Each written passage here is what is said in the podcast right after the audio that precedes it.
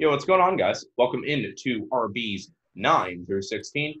Uh, back at it with redraft rankings. Um, before we kick it off, before we get going, Danny, stop flexing. Bush, stop blinking. Let's hit the intro. What am I? What draws my admiration? What is that which gives me joy?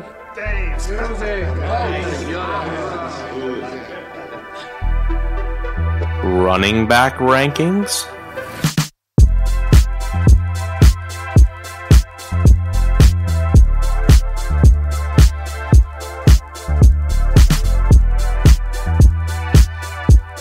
Alrighty, so just like Tyler said, running backs 9 through 16. Uh, link down below, the very top one. It can get you, oh yeah, just put in your email, and there'll be more attached to that. There'll be discount codes for the draft guide if we're running leagues, etc. There'll be a lot more stuff coming. But down below, if you hit the link, put in your email, you can see all of our rankings, our consensus, probably our overall too. Uh, we might as well just toss those in there. So we did RBs one through eight on Wednesday. Today, Saturday. So we're starting off right away with RB nine. We we do have a tie, so it's nine and ten, but it's basically nine A and nine B, if that makes sense. So the first one off the board, Tyler's messing around with the screen, or someone is here. Nick Chubb is up here, and then Miles Sanders. So Nick Chubb, I mean, I'm not even going to break down the whole offense. They're going to run the ball. They're going to run two backs. The splits are bad with Kareem Hunt, but the splits are bad with Kareem Hunt because the Browns suck. Now they're going to be a little bit better because Stefanski's there. But the only thing I have with Chubb, 15 rushes inside the five yard line. Right? Okay. Are you ready? Negative Negative 16 yards. 14 rushing. Negative 14 rushing yards. Oh, okay. Two touchdowns. Like that. Like there's. I can pull out so many regression stats, positive, negative. That will go up. That that will go up. The Vikings last year, Stefanski's team that he ran, OC, 60% to 40% pat run rate in the red zone. That was the highest by 13%. So they're going to run the ball in the red zone. They have to because, well, one, it makes sense. Two, Odell's not creating any separation, and Landry's just the target hog. So buy into Chubb. But that being said, there's still a little bit to be concerned about because Hunt will still get the passing work. So that's why he's ultimately um, down here at like nine. I could, I could, I could see you making an argument for all the way down to 15 because it does make sense. But I think nine is kind of the right where he should be. Yeah. Yeah, so, okay. All right. So I guess I'm, uh, oh, geez. You guys really mess with the screen here. I guess Yeah, I'm, I'm, who the fuck- the I hell the do you- so I could see shit. Who the who the fuck fucked with the screen, it's man? I hid the fine. columns. It's fine. We're rolling I'm here, guys. We're working. Let's keep So- going. Let's go. Let's go. Danny broke Nick Kate. Chubb. It's fine. Um, yeah, so we're talking about Nick Chubb. Absolutely. Let me tell you something about Nick Chubb. Nick Chubb's a phenomenal back in an offensive system that's going to be catered to him now. It's going to be catered to Nick Chubb. It's Kevin Stefanski, baby. You know who that is? That's that's the running back messiah. Okay, so it's Nick Chubb and it's Kareem Hunt. They're both going to be electric this year. Uh, Baker's out the window, but he's going to be like Kirk Cousins this year. Back that. Uh, so that means Nick Chubb's getting a shit ton of opportunity. And what does a shit ton of opportunity mean when you're under Kevin Stefanski? It means high end RB numbers. And this is why I have him as high as I do. I'm very much sold in. I'm not a part of the Conchipsis. I'm so a part of Nick Chubb right now in his offensive system that's going to cater to him. If the Browns want to win, Kevin Stefanski's not a dumbass. If the Browns want to win, it's going to be through Nick Chubb. And I'm excited for you guys to be wrong about this. You had a hard you have a hard take on the Chubb, eh? Oh, yeah. So one one question though, not related to this, but in Dynasty, like ultimately, do you think Hunt will be like? Do you think there will be a pass catching running back attached to him forever? Because it seems like he's never going to get over this. Like it was fucking uh, Dontrell Hilliard beginning of last year before Hunt signed with them. Like it's t- it's like I don't.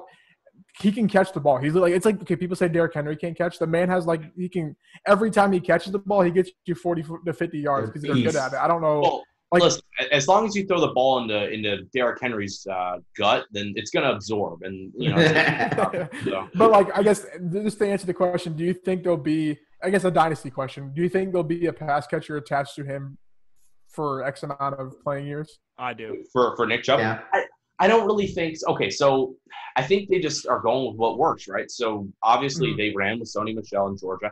Georgia always just runs with three running backs. They did. They ran with D'Andre Swift was even doing stuff his rookie season. So um, I think just naturally Nick Chubb hasn't ever been forced into a passing role. Uh, and I don't really think it's okay. He just can't do it at all. But it's more or less there's just always been guys there to do it for him. Uh, I don't really think it matters as ridiculously much. I do think uh, Stefanski's a lot smarter than Kitchens and will use Chubb in the passing game just as a, uh, Uh, you can't sell out when Kareem Hunt's on the field, and you can't sell, sell out when Nick Chubb's on the field. You know, they'll give him some passing work, obviously. Um, I don't really think it plays too much of an effect. I think he will be more effective than Derrick Henry when it comes to the passing role. Uh, but I think Nick Chubb is going to be very, very effective. I, I don't know. Yeah, okay. So dynasty wise, I ba- basically bounced off that question. So um, I would say for now, yeah. Uh, not that he can't do it. More or less, there's just room for the team to do it. Uh, Kareem Hunt's going to be there uh, at least as long as they want to prove that they want to be an effective running team. So I think Kareem Hunt honestly is more than just Sure. a pass catcher, though. Do I do I got to defend myself here because I have Chubb the lowest? Yeah, I was gonna Go ask for you it. why you have him at 12. Yeah. Okay. So again, there's nothing really against Nick Chubb for me. To me, it's his ceiling is capped because of Kareem Hunt. And Agreed. the reason I say that for Chubb and not for Derrick Henry is because I don't think there's any chance that Nick Chubb is averaging like 25 carries a game. And I, I think he'll have most of the goal line work, but I do think Kareem Hunt will will take some of that away as well. But as Lucas mentioned, Nick Chubb actually had the same amount of red zone carries as Christian McCaffrey last year. So he like pretty much dominated the goal line work. So I, I have him, I believe, at like 11 or 12, but I'm not low on him by any means. Yeah. I think I would just prefer guys like I have Jacobs, Mixon, Kenyan Drake ahead of him. I just prefer those guys because I think they have more valuable roles in their offense. And I mean, as much as I, I think the Browns are going to bounce back this year, it, it is still a concern. Like the offense could could um, kind of falter, especially if um, if Mayfield fails to take a step forward. Yeah, I mean, uh, I think we all love Chubb. The, the the reason why I have him at ten, I believe, right now. Let me just check. Uh, yeah, I have him at ten. The reason why I have him there is simply because I just don't see him having a top five, top six type ceiling. I think where he's going is basically where he's probably going to finish around. He's probably going to finish around the RB nine, RB twelve range if I were to take a stab. Simply because Kareem Hunt is just too talented of a back to give Nick Chubb the full workload.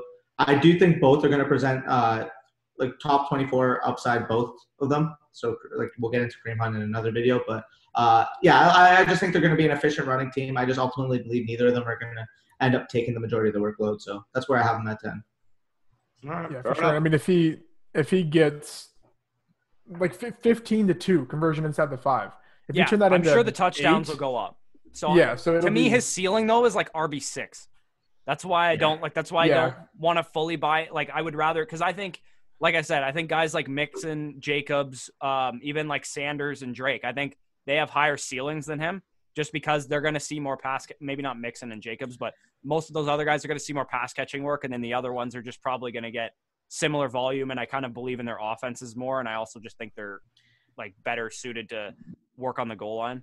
Yeah, I mean, uh, touching up upon one of those guys you actually mentioned, uh, the reason why they're tied at nine and a half right now, uh, as uh, what's called Tyler mentioned between Sanders and Chubb, I have Miles Sanders my RB seven. I'm extremely high on Miles Sanders, uh, and it's crazy. Like it sucks to say because I'm a huge fucking Cowboys fan, so I don't want to be hyping up a Philadelphia Eagle. But uh, when you're looking at Miles Sanders, the talent's there, the efficiency's there, and as of right now, he's the bell cow in that system. He won't So. Uh, I mean, we're What? projecting it at we're projecting it as of right now. Even I'm if- not. I know they're going to sign someone. That's why Like, I have him at 12. I get I get I get your point in like as of now, but like 13. yes, I get like okay, you can make it as of now, but they've offered three veterans. They've offered Devonta Freeman, or sorry, two, Carlos Hyde, and they've been tied to Shady. I think they're just going to get Shady back. Shady came Uh, in and took carries for please. the Chiefs. Do that. But, Uh, but No, but- I'm sure. but I, it- I'm like I said, it, it doesn't. It's not a big deal if they bring in someone, but Boston Scott's still there. He's still going to Yeah. eat into his Boston workload a little bit as a receiver. I was, Okay. I was, I was actually Either just way, going to touch either give way. my I'll give my argument last. Yeah, Uh, you can okay, finish either it. way, I'll give my uh, last. Miles Sanders is incredibly talented. Obviously, he's gonna. He, he's probably one of the most talented running backs in the NFL. He is sharing receiving duties with Boston Scott. Don't act like he's not going to be involved a little bit. And if they bring in a veteran, which they will, they wouldn't have offered three guys contracts if they were going to bring in no one. They're not just like, oh well, Freeman and Hyde turned us down, so we'll just roll with Miles Sanders. Like, no, they're gonna. Uh, if Peyton Barber gets cut in minicamp by the Redskins, they're going to sign Peyton Barber. Like they're going to bring Uh-huh. in someone to take away the dirty touches from Sanders, which is ultimately good for Sanders because the type of running back he is, you want him getting the Aaron Jones, Alvin Kamara, even Austin Ekeler treatment. You don't want him getting 25 touches a game. You want him getting 18 to 20 so that he stays efficient. I actually just wanted to touch up upon him as well. Uh, when you're looking at it just based off last season, again, I mentioned he doesn't need a 20, 20 touch per game workload to give you uh, top six, top seven upside simply because of how good the offense could be if he's humming. Uh, Carson Wentz last year targeted his running backs on 16.9% of his passes. Obviously, like people are going to say, oh, the receiving corps was depleted. Well, they brought in Jalen Reagor. Yes, it was. Uh, I, and I and I get that, but even even if Carson Wentz throughout his career has typically targeted his tight ends and his running backs in general. So I mean, you have a number? well, uh, basically, it, it was kind of hard to project our Carson Wentz for a full season considering he hasn't played a So full don't season. say typically then. Uh, well, I mean, in, in the sample size we do have, so uh, yeah. You don't have I mean, okay, but all Well, right. we, I- literally talk, we literally talked about this off camera. yeah, and I didn't say one side because you can't find a side, so you can't assume a side. Well, so I mean, I'm, I'm just so gonna give my breakdown. Well, let me just finish mine because the only Yep. workload we do have of Carson Wentz playing the full 16 was last season, and last season it was a 16.9% with Mhm. Miles Sanders. How did that seven- compare to other quarterbacks, though? Uh, for for reference, I mean, uh, what's it called? Between uh, for Carson Wentz last year, they ran. Obviously, we know they ran a lot of 12 personnel. So their tight ends and running backs combined for over 35% of their overall targets. He averaged They- 5.3 receptions in the final half of the stretch. And he had he had Can I go? 63. Right after I'm, the I'm not. I'm when, not when. Howard was basically out, and they're like, "All right, we got to actually roll with Miles Sanders here." It was phenomenal. Like he was getting receptions, he, the volume was there. Uh, he was running relatively efficiently. He was putting up high numbers, and most importantly, week week 15, he put up 35 points in your fantasy semifinals. Like, it, and I know that's like stupid. That's like you're trying to argue like that, but it's just more or less the fact that they were willing to start going to him more and more and more. And Boston Scott still existed last year. He, this isn't a new addition, so it's like I'm, I'm backing the fact that he's still going to be receiving and he's still going to provide effect in that. He's on the Sure. field, he's doing work, and he's getting attempts in the rushing game too. Sorry, Lucas. I just I'm just going to quickly finish my point. Uh, Miles Sanders again last season, 229 touches for 1,327 yards from scrimmage and 5.8 yards per touch. 5.8 yards per touch was seventh in the entire league. What what did they do in the offseason that really will really say that'll cut into his efficiency? Because we say the same thing for Austin Ekeler. When you're an efficient and talented back in a good system, you're typically going to carry your efficiency over. I think Miles Sanders can easily keep that. And if he's getting more touches, like realistically here, although we like Jordan Howard's just Jordan Howard, they didn't replace Jordan Howard. So Well, they're going. he- They're going to though. That's my point. That's why I have them lower. even if they pre- replace him with a, I don't know an injury-prone Devonta Freeman or something like that, they're not going to be as effective as Jordan Howard was last season. So we can't project them for the same workload that Jordan Howard got. And uh, when you're comparing them to guys that are going in this range, why I kind of have them uh, eking them out a bit. So for Mixon, uh, I just believe he has a higher floor. I love Mixon's talent, but we haven't really uh, seen how the offense is going to look with Burrow and in general that offensive line is still a mess. With Chubb, again, timeshare limits the ceiling. With Ekeler, uh, basically th- these were close for me. It's just ultimately the turnover at the That position. that one, I personally, I don't see it. I, I can't. I don't see it. Uh, like Sanders, all I love Sanders. Like I said, I love Sanders' his, his upside. I love his talent. I love like to me, I don't see any possible way that I would take. Me personally, I don't see a way I could take Sanders over Austin Ekeler. Sorry, you can go, Lucas. Sorry. Uh, So I've been this is the this is the one that I'm pretty big on because people are just totally forgetting actually what happened last year. So one, I hate narratives, but Doug Pederson does use a committee. He does like flat out. He's not just going to change it because he wants to because he's been a successful coach and it's worked. He won a Super Bowl. He won the division last year, so he's not just going to be like, oh, I might just change it this year. Okay. The splits with Jordan Howard and Miles Sanders, yes, they're terrible, and I'm I get that that it was his rookie year. I'm just going to read them off, and I get that as his rookie year. So with Howard, eight rushing attempts, three targets a game. Without Howard, 15 attempts and five targets per game. But I took in the games where Howard did return. The two games that he played were weeks 9 and 17. Sanders saw 13 opportunities and 14 opportunities in this game. So he is not even close to a workhorse. I agree that the Aaron Jones, the Alvin Kamara, the Austin Ekeler role, that's what he should be used as. I think Pederson will use him as that. He had that many targets and that much production at the end of the game, at the end of the season, because their best receiver receiver was Greg Ward, CFL guy, and Boston Scott. So you still have those two, Zach Ertz and Dallas Goedert, Jalen Reagor, Alshon Jeffery, DeSean Jackson, John Hightower, Marquise Goodwin, and Quez Watkins. That's seven more players. So yes, if this team, which you guys think it sucks, the Eagles suck apparently, I don't. they have a good No, offensive I don't. line. I think they're don't think they're. overrated. I don't think. I they're- don't. I, again, I don't think they're bad. I just think they're not a fucking 12 and So- 14 like everybody so on they're gonna ESPN use thinks they are. They're going to use a committee, and they're returning seven receivers. Okay, so how, how, many, how many how many targets do you realistically think that Miles Sanders is going to get then? Because I think 63 with 50 catches is a pretty reasonable number. 50 catches, and he they're going to get someone. Like I get now they don't Okay. have one, but they Even, even if they do, will though, Who, who, who- you're gonna say Devonta Freeman or whoever look, Shady McCoy is gonna cut into the workload like Jordan Howard did last year? You don't. Yeah, Pay, they're not even Jordan Howard's role. You don't. You They're don't. not even remotely the they- same back. Though. They they they would have signed someone for the playoffs if they needed a backup, but they offered these guys four million dollars. Four million. That's more than Sanders getting paid right now. So because yes, he's they're on his rookie get deal. okay. Dude, But that's Doug still more, Pederson like- doesn't care about our fantasy teams, man. Like he I- I- wants to keep his running backs like fresh. all in He all. Like wants I I- get, I get that the fully, upside is there. But even I, with Jordan this is the one. even with Jordan Howard limiting him through the first eight games last year, Miles Sanders was a top 15 back on the season. Because he got And- hurt for seven games. And I, I get I get that, but even if they bring in someone else, Jordan Howard still got a workload over the the whole season. He still got a lot of touches. the two games I read, weeks nine and seventeen, were the only games that they played after Jordan Howard was injured. Thirteen touches for Sanders, fourteen touches for Sanders. Then all those guys were also hurt, so you got to take that into account. So And you're saying still the. sorry, go, go finish. Sorry, sorry about that. I'm just saying they're going to use a committee because they always have. They never have not. They're returning seven receivers. Zach Ertz is still the primary target, and if they like they Jordan Howard, as much as he's an efficient running back, four He's a good running back. 4.4 yards per carry roughly for his career.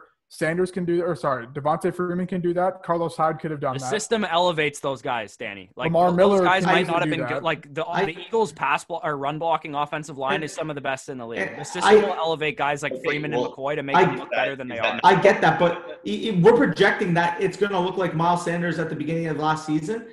No, I'm not you- projecting that. I'm Okay. projecting he's going to look like what, like minus a bit of the talent, what like Aaron Jones' role is, where Jamaal Williams comes in, he pisses you off all the time.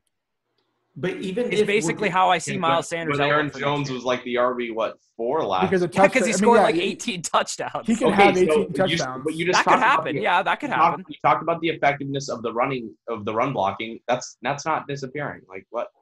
I still think Miles Sanders is going to get more touches than what Aaron Jones was averaging last season. Uh, maybe. I, I get the upside. I get the upside, but everyone's doing this upside, but they're just totally neglecting all trends, the lack of receivers, and the fact that Jordan Howard was hurt half the year. So we can just move on. I, I get that. And If wait, they don't sign anyone, This is a hot Boston's- topic for everyone, and no one's going to agree on anything because Miles Yeah. Sanders is a very polarizing player. So let's And very move on. talented. All righty. Kenyan Drake up next. This is the one that I don't really know what to do with here. I'm not gonna. They they were super inefficient on offense. Like they're 20th in touchdowns per drive and sixth in field goals. Everyone knows the whole narrative. Kenyan Drake was third in DVOA last year, which is the measurement of the average running back. So he was really really good. But the thing I think I want people to realize when they draft Drake is to be careful because yes, David, yes, Kenyan Drake was better than David Johnson last year, but there's a reason David Johnson was not used well in those first couple games because they ran the actual air raid those first couple games. But then they realized halfway through the year that Isabella wasn't playing the snaps he was. Hakeem Butler was hurt. Larry Fitz is old.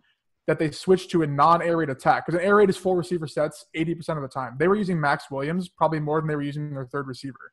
I think that's why Kenyan Drake broke off at the rate he did because they weren't they if you would have put David Johnson in the similar role that Kenyan Drake had at the end of the year, we'd be talking about David Johnson completely different because he would have had 20 like he would have had 18 rushing attempts per game, but he didn't because they used the air raid. What did they do? They go out and they get DeAndre Hopkins. Isabella's in year two. Hakeem Butler's fully healthy. I think they're going to switch back this air raid. So I have Kenyan Drake at 10 because we don't know what they're going to do exactly. But I think he's another one that could just hurt people. Because I think that eventually, I think he's going to creep up in ADP, just like I think Sanders might. Like I mean, not like creep up to where like you're drafting him super high. They're but I think- already high, man. Both those guys you have to pay up for in the early second round. and it is I scary because we could see we saw the switch in the offense. Like I mean, like at least I saw it because like I watched different football like that. Like I saw why the offense improved more. It's because Kingsbury completely switched the offense they ran the four weeks. Now they go in and get the perfect candidate for an air raid offense in DeAndre Hopkins. True. Christian Well, is there a chance that he works in more of those philosophies and doesn't try and run a full air raid system? Because Kyler didn't look very good the first couple weeks. Kyler looked a lot know. better when Well, that's that's that's, that's like NFL saying that's like saying Miles Sanders didn't look good at the beginning of the year. Like no, But kidding. no, like we're saying, we're but saying I'm he didn't saying, look what good. if Kingsbury is like maybe this air raid thing doesn't work in the NFL? Maybe it's because he didn't have the horses to run the offense, but it also could have been this isn't working. I need to change this. So that's Uh, fucking it's just well for Drake. Just the thing, I, I I think we can all agree that the Drake upside risk is baked in. Like, but like there's both both sides to it. He's got the upside to be a really good back, but he's got the risk where he could fall flat. Now, the thing that scares me about Kenyan Drake is if you actually like like obviously you can take the raw statistics. I mean, he had games where he absolutely won you the, the week. There's no no ifs ands or buts about that. But if you're actually looking at his efficiency, I actually have it on the screen. I'll pull it up. Uh, I don't like using true yards per carry as a big stat because it's really uh, what's it called. It's really affected uh, affected by the offensive line. That's But- true yards per carry, isn't? Uh, okay, fair. Uh, well, oh yeah, yeah, true. 4.8 yards per carry, but he actually averaged 4.5 true yards per carry, which ranked 14th in the league. Yards per touch, 5.3, ranked 18th. Uh, big run, seven, ranked 23rd. The big one that kind of like scares me a little bit is uh, in tackles, he averaged 2.4 uh, per game and 34 in the season, which ranked number 35 in the league. So he wasn't making people miss. He was just simply taking his hole, getting his yards. I mean, uh, as evidenced by the stats. So when you're looking at Kenyan Drake, how much of it was really due to the system, more so as the back? Now, obviously, when you're projecting a player in terms of fantasy, you have to take in the system, which is why I have him at 12. I just think that if anything regresses on that offense, Kenyan Drake's gonna take a hit. Like he's, I think we can agree. Out of the top 12 backs, he's easily one of the riskiest here. Yeah, he's definitely one of the riskiest. I'm, I believe, I'm the highest on him. Me and Lucas have him Me, in the same 10. spot. I, I agree he's a difficult player to rank, and I definitely agree that he is one of the most boomer bust players to rank. My my line of thinking is that he's going to excel in this system because he like Kyler Murray to me is gonna is gonna break out. Like, and I think you want pieces attached to that offense because between Hopkins and Murray and and Kirk, a lot of people are high on, and even Fitz, who's reliable and whatnot. I think the offense is going to be score, high scoring, and I just want a piece of the offense essentially. And I think Drake fits the offense well if it is indeed what they kind of showed when Drake got there. Again, we're never going to know the answer to that. We can't just ask Cliff Kingsbury, "Hey, you going back to a four receiver?" Like we don't know. Maybe they are, but um, I, I'm I'm willing to take the risk on Drake if he's my RB two. If he's my RB one, he scares the shit out of me though. Yeah, I mean, especially too. Uh, right now, if you're able to pair with, I don't know, uh, say you get a, a Derrick Henry at the end of the first round, you're able to get Kenyan Drake on the wraparound in the second. That's a very good mix because you know Derrick Henry has the floor. He's going to get the touches. He's going to get the the rushing volume. Whereas Kenyan Drake, you know, he's a little riskier. But if both those guys hit, ultimately you, you're going to be a playoff team based on those guys back. So. Hmm. Uh, that, that's the type of running back I like pairing. Uh, typically, if I'm going to take two running backs within the, the first two rounds, uh, that that would be the scenario where I'd take Drake. Otherwise, I'd just look for safer options. Uh, you got anything to add on yeah, Drake? uh, yeah, and I'm just a bit. I'm a big fan of him. I think Kingsbury did adjust the offense accordingly to to him and the system they were trying to function. Uh, I think air raid will kind of have a light feature. I think they're going to try and give parts of it that will that could be effective for them and, and kind of the offense they're running and utilize it. And I don't really think that hurts Drake remarkably very much. But I think uh, sitting outside the top ten is probably will where he'll find himself. Um, because I do believe they will work in some more air raid. Now I have him at 11. Uh, I think that's just more or less the time I think we'll need for them to take for for Drake to finally get to that point of uh, maybe not used to the point he was last year. But I think they will open the season with him being quite effective. He's a very very good candidate to start the season as someone I'd want on my roster and kind of sell high later. Mainly just because I think the offense will start changing throughout the season to kind of fit Murray and, and what they're going to try and run. He might Yeah, I have mean, a solid floor if they do go back to air raid because like David Johnson, I had David Johnson last year, and if if he he wasn't good on the ground by any stretch, David Johnson also can't run the ball anymore. But Truth. he got a lot of receiving work, so that that is definitely if you're in any kind of PPR league, Kenyan Drake might see a slight boost to that because even if they go back to the air raid style, he's just going to be the offense will be completely spread out, and they'll be able to run screens and shit with Kenyan Drake, and that's something that Kenyan Drake is very good at. So I think that benefits him, uh, like from a from a receiving standpoint as well. For sure. All right. Next up is the Josh Jacobs. So Bush is the highest and I'm the lowest. So really it comes down to one thing for me, and it's that he's just like I was super high on him. I think I had him at like seven after the season. Um, but they brought back Jalen Richard. I know the pains of Devontae Booker because he would always play for the Broncos in the passing downs. I don't know why because he's not good. So they signed him priority. They tried to get Frank Gore. Lynn Bowden's there, and they actually have receivers. So it's just a little scary to me, primarily because I think this offense like is going to be. I don't. I just have a hard gauge on this offense because I could easily see it not hit because Bryan Edwards. Yeah, we love him. The analytical profile is great, but is he really going to be a true one? Are they going to use Ruggs right? What's. Bowden's role going to be? Like they said, Bowden's going to be coming out of the backfield, so it's just a little concerning. I could easily Josh Jacobs could easily prove me wrong. 13 could be way too low, but I think just compared to who I have ahead of them, I just ultimately see them like in perspective to more fantasy points finishing. I just feel like that's more realistic to me. but I could easily see him just doing what he did last year, which with with 28 catches. Like so, he could easily do it again. Um, so that this is the reception total for me. Is this is this a tier Yeah. break where you have 13? Actually, I guess um you got or no, you have okay.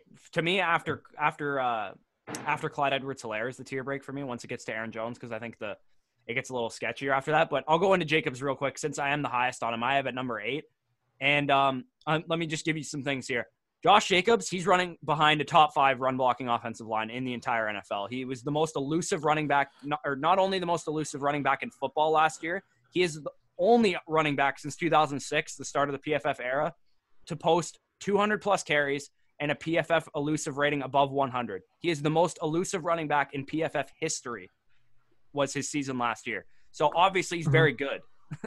is my Yeah. point. Yeah, Also- for sure, for sure. Great. Also, he had 78 broken tackles and 3.5 yards after contact. He was averaging more yards after contact than Peyton Barber was doing bef- uh, total. So, Yeah. um, I think it's fair to expect Jones a modest couldn't boost in the passing work. And and the reason I say that is because in 2005, when Jon Gruden drafted Cadillac Williams in the first round, he ran the wheels off him clearly because he got injured and ruined his career. But Cadillac Williams, from his rookie year in 2005 to 2006, saw an increase from 25 targets to 44 in his sophomore year. I understand that they added players, and I, I think that definitely does cap Jacob's ceiling a little bit. But I do think we're going to see a modest bump in terms of his his targets. So no, he's not ever going to be a 50 reception, 70 reception, 90 reception running back. But if he- I, I think he gets 50 targets next year. I, I think he does see a slight boost from what he saw last year. Wow. Even with adding three new guys to their Yes, yeah, core. I think he gets a sol- I think he gets a modest boost. I don't think he's gonna like I like I, mean, think he's probably gonna get the same number of targets that like. pro- To be honest, what Joe Mixon's gonna get. I mean, DeAndre Washington is gone too. That's 40 vacated targets. So Ben Bowden could just slide right into that. And Booker, like I said, he was on for passing downs. He never actually caught any passes. He was just there because he's good at pass blocking. So Yeah. that could be it too. I yeah, he I was think, incredibly efficient on the goal line too, Jacobs. For so sure. I I expect that to continue because I think he's just very good at it. And I think part of the thing I I listened to Mayock's uh, press conference at the combine, and someone actually asked him like how they plan to use Jacobs next year, and he basically like he also kind of reaffirmed what I already believed is that. Uh, and I, I think is the reason for what Cadillac Williams saw in in his second year is that it's a lot easier to teach a running back, okay, just run against NFL um, defenses than to teach them how to pass protect, which Jacobs is good at, and um, and how to run routes when they're not fully acclimated to the NFL yet until the game slows down for them in their second year. Yeah, I mean, I, uh, I expect an increase. Is my is my point. I, I, I do I understand the the concerns of, of the no Mhm. passing work, but I, I think it will go up a little bit. I, the way I just look at it is, uh, for example, a guy like Nick Chubb had 35 catches last year. Uh, I think we, we we've documented that. I just see like the difference between Jacobs and Chubb is very minimal for me. Like I have them at 10 and 11 back to back in my Receiving right talent, it's not minimal, but receiving work projection, yeah, it's about which is which is ultimately why I have Chubb the one spot higher because I think they're going to get similar receiving work. Only Chubb's going to rush for more yards, which is ultimately the reason why I have Chubb one spot higher. Now, in terms of ceiling, obviously, I believe Jacobs does have a higher ceiling because Chubb still has to compete with Hunt. But if we're going to project what we think is going to happen, which is ultimately what we're kind of doing here, I do think uh, Chubb ultimately has a better baseline than Jacobs, which is why, again, slimmest of the margins, I do have Chubb at 10. I have Jacobs at 11 here. Uh, my Jacobs take is just more or less there's three new guys there uh, offensively that are going to take away targets from him. Um, I mean, he's at 12. It's not even that. Like, he's an RB1 in my eyes. Um, but I, I do believe the receptions aren't going to go up. I, I don't know why that's that's a that's a take you have. Just because I think there's there's three new guys and their their receiving corps was dreadful last year. It was simply based yeah, their entire core was off a tight end who we are downgrading beast. heavily I love of him. receiving weapons. I love Waller. I'm not yeah, you still downgrading have him. down. You see what? He's still top five for me. We'll get into that. What are these, rec- Oh, what yeah, are these close, receivers coming in going to do? No, we'll, got we'll get into the tight end video. That Josh Jacobs. That's fine. They'll see it. They'll see it here soon. Yeah. Ah, well. I think like on top of like to like kind of give some background on like what your take is because like I see both sides. So the Raiders were one two fifth worst or fifth fifth from the bottom in drives um per game I believe yeah drives per game. So if this offense hits like like like if, in my head the way I would use the offense is what I hope Jay, Jon Gruden would use the offense too. The defense, like it's still average, you could say. So they're gonna have to be competing. They've made it obvious they want to. They want to like you have to beat the Chiefs to beat to to beat the Chiefs. You have to beat the Chiefs. The Raiders made this obvious. The Broncos made this obvious. That would entail more points, more drives, more plays. And they so only like threw the ball 513 times last year. So Mhm. I think that could increase a slight amount because Gruden isn't like I, I don't know why people assume he's a run heavy coach because the West Coast offense supplements short passing game for the run game.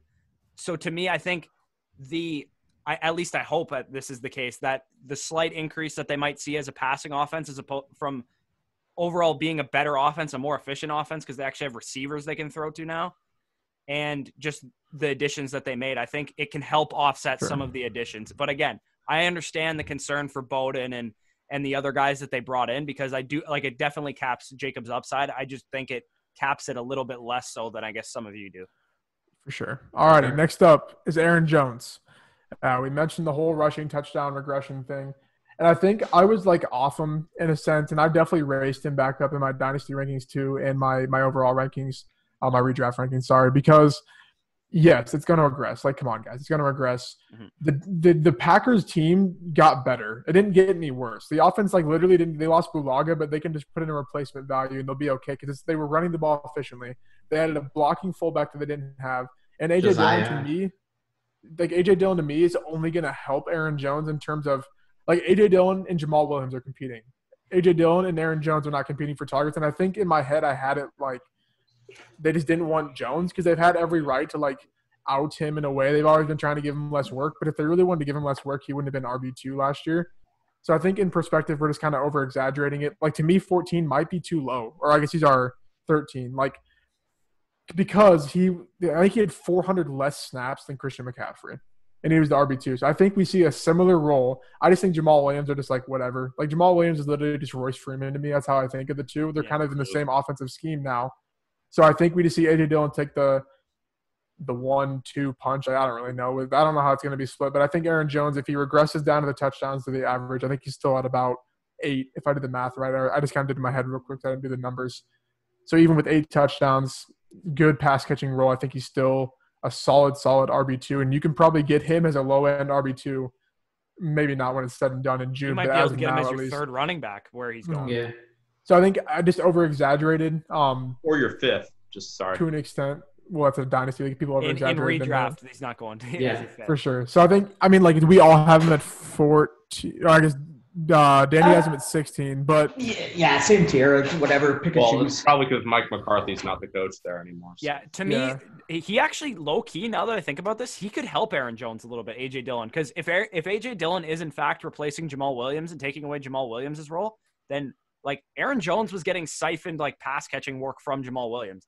We all know it. Like, there's not a shot in hell that AJ Dillon is taking pass catching work. away no, from not from Aaron Jones. So, Okay. I'm I not mean, the goal line work maybe because he's big and, and he, he He's runs beefy. into people. But him. Yeah, and people are gonna people are gonna say the Packers suck and stuff all year, and that the offense got worse because their mock drafts weren't right. The team's still good. They went to the NFC. They, everyone's like, oh no, they didn't get anyone. Okay, they haven't. Dev- as much as we don't like Devin Funchess, they had a 13 and three team did add a receiver, so but they're literally gonna be fine. And, and they they got. still have Lazard. Wait, what, what do you think the record's going to be uh, next year? Just curious. Ten and six. I would say Nine and seven. Six. I would say 10 and ten and 6. six. Is I I'm saying get ni- I'm saying nine and seven. I get the whole point differential thing. not a and part of the here's my here's my one take is point differential. So say you could have their point differential was like the worst for 13 and three. You could win a game by 150 points and then lose by one point. Sorry, okay. So say you win one game, one game the whole year, one in 15. You win by 100 points, and then you lose the other 15 by fifth by one point. Right? Your point differential is plus 85. So point differential is a terrible stat. It's a terrible. Like no one weights it with anything. So I'm not by. Like I get it. They won close games. Okay, they still won the game. That's it doesn't good matter. coaching. Yeah, like it doesn't matter if you win by Good 30. coaching and good quarterback play. Usually, and their division, their division didn't get any better. The Vikings got worse. The Lions stayed The exactly got the better. same. in my opinion. Well, they lost Graham Glasgow. So I think like overall, like I still Yes, They think got, got better- healthier. The big thing is they they got got healthier. Yeah, this is but they this, still, but they still beat them in both the games they played them. This they is a should have the bold. one game. This Yeah. this may sound as a bold prediction, but I do think that the Packers finish third in the division next year. Oh my gosh. Okay, I, moving I don't on think now. the Vikings are better than the Packers. I think they are. Jeez. All right, Clyde, Clyde Edwards-Helaire is next. So Tyler, um, Yeah. Okay, it, You can shut the video off right now if you want. All right, guys. That's all Yeah. For the video. Oh my Yo, goodness. I want to. I want to hear this. yeah, All right, we're sweetheart. Let's let's let's go for a ride. editing a, editing a clock right now. Oh wait, or do you want me to go first? I can present you with some points, or how do you? Uh, want to hey, sweetheart, settle settle down there. Yeah. Okay, okay. Dude, I'm about to put on the uh, I'm put- about to put on the headgear like Lee Corso over here. All right, so uh, 40k, uh, 48 vacated targets, 30th in the NFL, 83 air yards available in the offense, Air yards don't matter. to me, 32nd in the NFL. Kind of does because you got to be able to do something with the with the But if, but if you throw if you throw the ball on a dump down behind the line of scrimmage, that's negative it- five air yards. So air yards don't matter. basically says is that okay the, the targets that that were vacated weren't doing very much and i completely agree because i do not Does the hierarchy of targets change now that they use the first round pick on a running back? Yeah, I mean, uh, where you're gonna- like where are they going All right, we'll, Like, you're we'll not- let him finish. you- We'll let you're him Take away gonna- from current people in the backfield still, and they go Yeah. to the guy that they invested. you're, you're not going to throw the ball to that- Damien that's gonna- Williams, Darrel make Williams, fucking gonna make an LeSean RB you have 11 are fucking- you fucking high No, but you're not going to throw the ball at Damien Williams, Darrel Williams, fucking Shane Why not? McCoy when you have because Clyde Edwards-Helaire fucking trumps them in every sort of way in terms of the receiving game and the rushing game. not in the rushing game false You're, you're gonna you're gonna say that Damien Will- uh, you're gonna say that Damien all Williams right now is a better. to do is Okay, talk hey, let Tyler go. Let Tyler go. Derrick Go go go.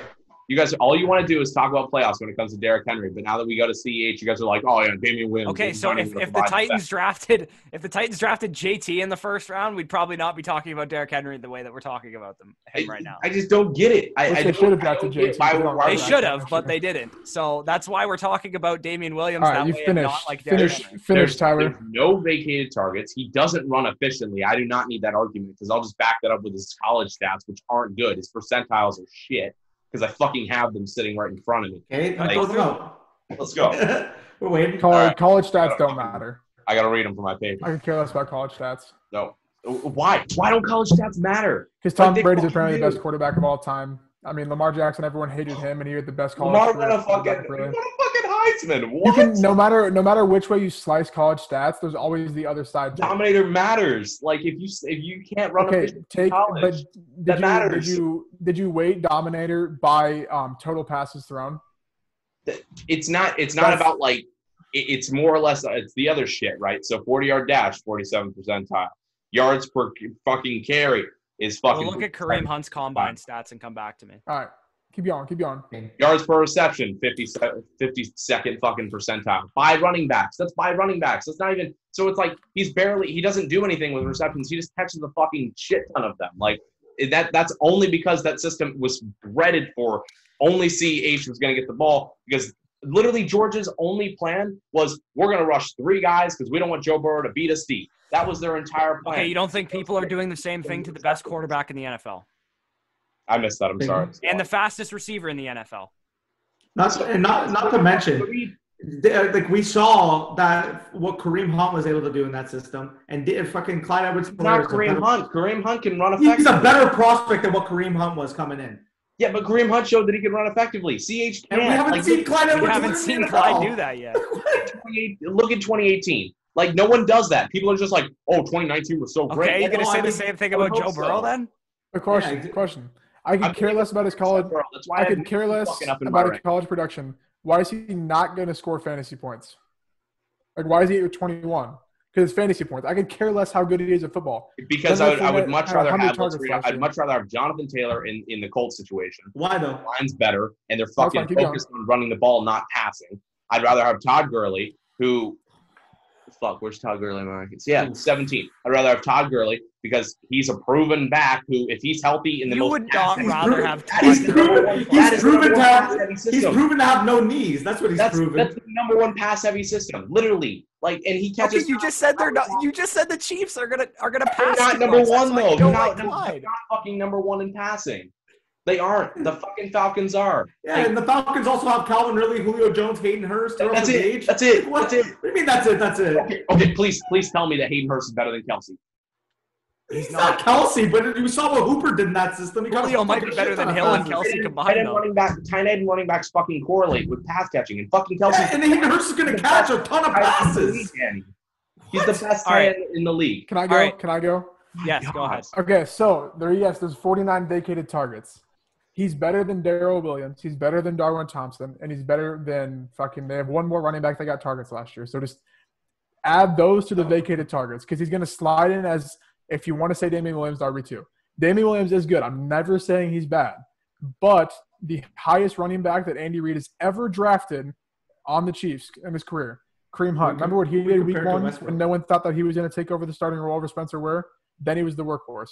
It was a But there's also there's also 119 vacated rushing attempts. You forgot to leave that out. If you give me 119 vacated rushing attempts, I'm pretty sure Austin Ekeler had 115 last year and 50 catches. That's exactly what Zeke gets. Give him a little more because Darrel Williams is not seeing the field.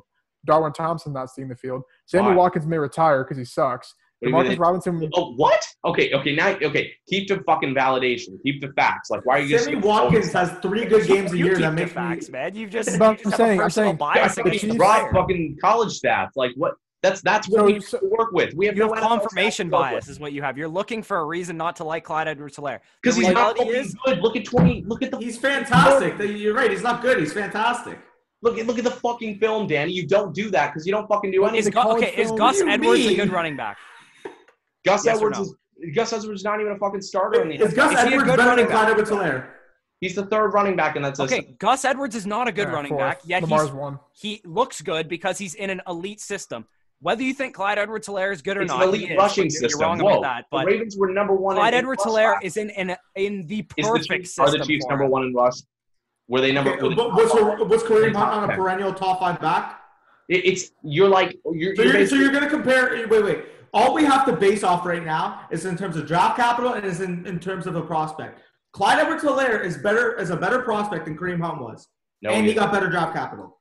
You're Yeah, gonna say got right now that I don't fucking you're going to know say right now that you're going to say right now that Kareem the Hunt was a better draft, prospect. The NFL had him as the consensus RB one. What do you mean you don't know how? it's it's not appealing whatsoever. Like Okay, look well, the at the NFL scouts floor. better than all of us combined. He's gonna so get fucking bailed out. That's the reality. is They out. picked him in the first Are round. gonna call him a I- fucking- I He's still gonna get understand. bailed out, and that's You- you- fantasy points. Your only That's fantasy points. your only claim to Clyde Edwards-Helaire being bad Damien he's Williams not is gonna beat him pass. in the rushing. Your only claim to Clyde Edwards-Helaire being bad is that he's a bad pass blocker. You're putting a third down. You're putting a third down back at RB eleven, RB I James- thirteen. think James- Clyde Edwards-Helaire is just James White. James White was a top 12 fantasy PPR back when he when the Patriots were two years ago when they were in their prime. Okay, so Patrick Mahomes dumps off as much as Brady. Is that the argument? Uh, yes, because no one thinks they're going to does double. not jump off as much as Brady. They're gonna they're gonna double coverage Tyreek. They're gonna prioritize Travis Kelce.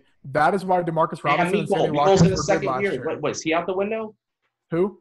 Mecole Hardman. Remember Mecole him? Hardman's Two- targets are nowhere near as the draft capital. Edwards-Helaire's targets in terms of where they draft are on the field. He has draft capital. Well, Harvard, Harvard's gonna get what? Sixty targets? Dude, he has 70 max? capital. Sammy I Watkins. Don't know. They're paying him, right? I get- I get the whole like I get the But whole Sammy like, Watkins gaming- in his three blow up games a Your year. argument makes no sense. I'm sorry. just Your get- argument I- has no that's legs to stand on. That's fucking the stupid. only the only argument that I could really see is that they're going to split 50-50 Damien Williams and Alaire because they Okay, are so at, at minimum. At all, But it? but but at minimum they're going to split 50-50. You know who else is in a 50-50 split? Aaron Jones, Austin Ekeler, Alvin Miles Kamara. As, as oh, much as we don't please, want to. please. Are you gonna? Are you actually comparing fucking Ch to those guys? The, Those guys are saying the, proven snap, in the the NFL. snap the snap share, because he's going to catch 50 balls. They're proven He's in the NFL. Rookie, you literally talk about it with Miles Sanders. Oh, Miles Sanders. Miles Sanders is not proven. He, he had like three good Miles- games. He Miles Sanders good was a top 15 back last, last year, and Clyde Edwards. Yeah, I, I know they were. At the end of the season, he's just not a top. He's gonna have to fucking fight. I you. wait, wait. You have him at 21. Do you think he's going to get more or less work? I love Miles Sanders. Do you think he's going to get more or less work than Miles Sanders got last year? Because if he's getting even close to the amount of work, he's going to finish as a top team. Top Which was 15 50-50. finish. And he's in a better It was- offense than, than Better. Sanders. Also, you have to. You also have to count out that Damien Williams is gonna go down. Huh? You have to count out that Damien Williams is gonna go down because that was the same Which he, which situation he, which he has every, Sanders got which he has every single year. He's never had a full season. He also doesn't need to go down because if they believed in Damien Williams so much, they wouldn't be paying him four million dollars a year, and they wouldn't have drafted a It was first round running back. luxury pick. Their it was a luxury is pick, and they're gonna fucking eat their words on that one because It's it's a luxury pick because he's a fantastic player. not fantastic. He's not fantastic. The opportunity. right, all right. We'll just move on. Hall of here. Fame We'll head coach here. Andy Reid thinks he's fantastic. That means more than Alright. mine. opi- Uh, my Best, opinion, your best, opinion. best quarterback, best quarterback in the game said that's who I'll he give, wanted to. I'll give you opportunity because he got he got put in a great spot, and that sucks for me. Opportunity scores the player. Fantasy points. That's all he we care about. Dog shit. He is Leonard Fournette was. RB That matters. If you're a good player, that matters. yards per carry. That fucking. right, All right, we gotta move on. We gotta move on. And Next why up- are you blind to this? We'll wait till after week one when they play the worst defense in the NFL and he puts up 40 fantasy. Yeah, points fuck it. No, he's not gonna put a full settle settle down. That's what Kareem Hunt did 20, against the Pats. I can't wait till he's holding up offensive rookie of the year and Tyler still All says right. he's bad. All right, Jonathan Taylor is up next. So I am the lowest on Jonathan Taylor, and it's strictly because I don't know who to move him ahead of. And I love Jonathan Taylor. He's an elite running back, but Marlon Mack's still going to be there. I get they drafted Jonathan Taylor. They also took him after they, they could have taken him, but they took a receiver. And then they waited. They waited. The three teams after them were also three teams that all needed a running back in terms of team needs based off what the NFL gave them. So they obviously prioritized it, but not really. They did, so they're going to use him, yes. But Nyheim Hines is strictly the pass catcher. I get Jonathan Taylor can do it. He also didn't do it in college. So, it's like, I mean, he might be able to. But in the long term, Nyheim Hines is catching the balls this year. There's probably not going to be the training camp they want to happen. So I don't think they're going to get rid of Marlon Mack. So it's just, to me, it's it's the the snap share is not what I want it to be for me to rank him that high. But I come by June, I'm sure he'll be higher than 22 for me. I just think the guys ahead of him are going to get so much volume that it's going to offset. Uh, you could say the, I don't know, the, if he gets like 11 to 12 touches a game to start versus the 22 that like Lev, Lev Bell might get. So I think it's just, it's hard for me to move him up ahead of those type of guys. But I, I do see the upside where you guys kind of have him ranked. Yeah, can I uh, can I go first on this one, Danny? It. Yeah. Okay, so Jonathan Taylor to me, I understand the argument. I I know I understand why you have him down lower. It's because he's probably not going to be like an elite RB one or even probably an RB two or like a high end RB two, probably for the first couple weeks of the season. To me, the player I comped him to, Nick the Chubb. situation he's in right now, are the, like one and the same. He is Nick Chubb. He like plays like Nick Chubb. He Mhm. reminds me of Nick Chubb. His situation is like Nick Chubb's. Nick Chubb's rookie year, he finished RB 16 even though he didn't start or play much until week eight. And I understand Carlos Hyde was traded, but let's not pretend that Marlon Mack's going to stay healthy for eight games, True. or True. that Marlon Mack isn't even just not even close to as good as him, and he doesn't just outright beat him out for the job in eight games. So, to like I've said in in many other videos, I would pair JT if I pick him where he's going, which is probably like he's probably going to be your RB two. He probably wouldn't be your RB one. I'd pair him with a vet So and if he if I didn't have to do that, he would be in my top ten in the same tier as Chubb, Mixon, and Jacobs. Um, he is an elite O line. We already we've already touched on this elite O line. He's in an improved offense. He's he's really good. Obviously, like to me, he's never he was never going to be an elite pass catcher anyway. So guys like Nyheim Hines, much like I said for Nick Chubb, are always going to be in the backfield with him. So you kind of have to like deal with that. Mhm. I, I'd imagine he's probably only going to get like 35, maybe 50 targets at max his rookie year. So I, I like to me he he's got high touchdown upside. He's probably going to get 220 plus carries. Yes, it'll probably take him a couple weeks to to fully acclimate to the offense and fully take over the role, but I, I expect him to be in the running for an RB one in his rookie year. like I literally Corey basically just touched up upon everything I was really gonna bring up with Jonathan Taylor. Like I've said it and I'll say it again. He is Nick Chubb to me. Running style, actually he's even faster than Chubb, but like, we'll, we'll- Yeah. like I'm not even gonna get into that because both are Yeah, ex- it's, he's much better than Nick Chubb, I think. both are explosive breakaway runners. Uh, in general, like we have Nick Chubb at ten, and that's because we know we know what Nick Chubb's role is going to be. We don't necessarily know what Jonathan Taylor is going to command week one. Even if Marlon Mack is involved for half the season, like similar to when Nick Chubb uh, was his rookie season, Jonathan Taylor is, to me is still going to have at the very minimum a top 18 finish because I just think he's that talented. Now, if, if anything happens, say Mack gets hurt or Jonathan Taylor is able to establish himself as the RB one early as say even week five, I would not be shocked if he finished top 10 this year. And Chubb was the RB sixteen, and he didn't play at all while while Yeah. Hyde was there. Like he had Yeah, like the three first carries four one game and had like I hundred Yeah. yards. He had one like 90 yard rush. All right, he had like three carries for like 93 yards or something like that, and Yeah. two touchdowns. And then I remember uh, Carlos Hyde got like cut like the week after, and I remember I, he was somehow Chubb was on my waiver wire, and I, I got him. On, No, he was he was the he was the bit him and um Damien Williams were like the league winners that year because the Oh sake yeah, of you Kareem dro- I dropped my entire budget on Nick Chubb that year, yeah. like Yeah, I- eighty-five bucks or something. I hear. I think by like, obviously it's almost June. When you're hearing this, it's June. By the by draft time, I know he'll be higher. But like my process of how I do it is like I haven't done my full projection, so I, I don't like project out like in my head like yards per carry, like team pace, all that stuff right now.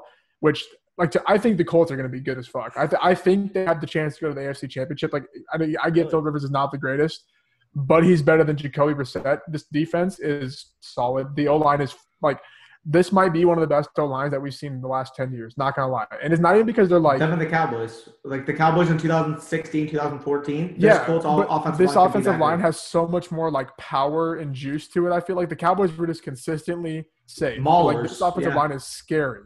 Like That's the thing I love about JT and Edward Helaire so much is that th- those two guys literally went to the perfect situation, Li- like Mhm. per exact where, exactly where they should have gone. for sure. Tyler, you got anything on JT before we go to the final one? Yeah, favorite back um, in the class. Uh, it, it's an elite system for him, running back wise. It's just a running based system with Philip Rivers, who I don't really think they're going to utilize to the point that the Chargers were whatsoever. It's definitely a run focused team. Um, and I think he has the best situation for a rookie. For sure. All right. The last one at the RB16, Todd Gurley. So vacated production, vacated production, vacated production for Todd Gurley. The thing I think is like, yes, the injury's there, but the part where I have him, I'm at 15 is because I think if the injury was really like, it's obviously a concern, but if it was like screaming concern, they wouldn't have his backup be Brian Hill. That's the thing that's like, it's tough for me to gauge because even if he plays 11 to 12 games with the production he's going to get, I still think he could finish top 16. But if he plays a full, my AirPod just fell. That's kind of funny. Uh, if he plays the full season, I could easily see him being top 12 just because the offense is going to be good, good as as of now. They don't have their O line's going to be injured, and then he's still like as much as we thought the injury was concerned last year, like he was still okay in fantasy finishing. I think RB 13 if I remember right. Yeah, I, I back Gurley a lot. Um, I, I think the offense is is again built for passing, uh, and Gurley kind of does fit that because he does receive very well. Um, one of the still one of the best receiving backs in the NFL. I think we just kind of focus on the injury and we don't want to take him in fantasy, which is fine. Uh, but at 17 uh, is where I have him. I think that that's really good value. And we have him as what our jointed uh, 15, right? No, 16. Yeah. So we have him Yeah, last. right at the end. Um, Last back of this video. Which I which I definitely get behind. So that's that's really good value for Gurley. I think for one year, uh, definitely get behind it. Um, they do want to run the ball. It just was there was no effect in it with with it last year with Devonta Freeman. Um, so this is still a pass based, pass first offense. Uh, Gurley does fit that mold with his with his receiving, and yeah, the injuries there. Um, I think getting his handcuffs is a lot easier than getting anyone else's. Um, I've been getting you know Smith way way late in drafts. It's not that hard to, Brian Um, Hill. Yeah, So- Brian. and, and I still of think, really, yeah. I still remember I started Brian Hill over fucking Ingram in a week last year because of matchup, and There- I was so pissed. There's very few things I'm certain about in fantasy football. I am certain that Todd Gurley's going to disappoint my people who draft him. Uh, I have him at 19 Do you know where strictly, ADP? strictly because of the volume that he's projected to see. I I would never draft Todd Gurley at where he's currently going. For sure. Dirk Koetter is death to fantasy running backs. Death. Like Devonta Freeman's rookie year, Ronald Jones's rookie year, he cannot produce a fantasy running back. Todd Gurley might get volume. Let's say best case scenario, Todd Gurley plays 16 games and there's no one else there. RB 19 or RB 16 consensus where he had where we have him, that's his ceiling to me.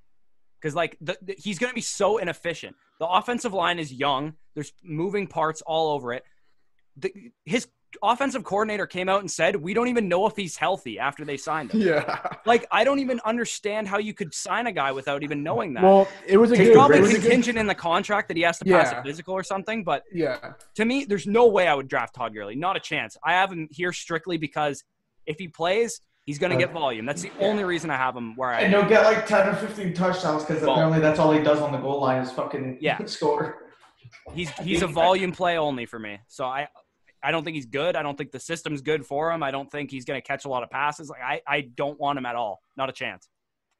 I think uh, I think if he I think he will play though. I think he will still get like 13, 12, 13 game stretch. Yeah. Hence Uh, hence why I have him at 19 because if That's not I, bad, I would though. literally I would put him at 30 if I didn't. RB I didn't think he three. was going to at least get volume. If you play smart and you take uh, running back relatively early, and you can get Gurley in like the four, fifth round, fourth. Four, yeah, four, He'll probably probably around the fourth fourth. That's not yeah. terrible because Gurley Gurley's upside is massive. I'm telling you guys, Uh, no, it's not. I I'm mean, telling like- you, it's not. I'm telling you, it's Why- not. Watch Uh, so much Dirk Koetter football. oof. He cannot design a rushing offense, Uh, I actually have his ADP. especially obviously, not with a back who's washed up. Obviously, we don't like using like professional or not professional, but expert ADP. But right now, it's at 301. So That's uh, way too high. yeah, I said it about Freeman last Oh, year. I said I wouldn't draft Devonta Freeman if he was an eighth round pick. And did anyone enjoy in drafting Devonta Freeman last year?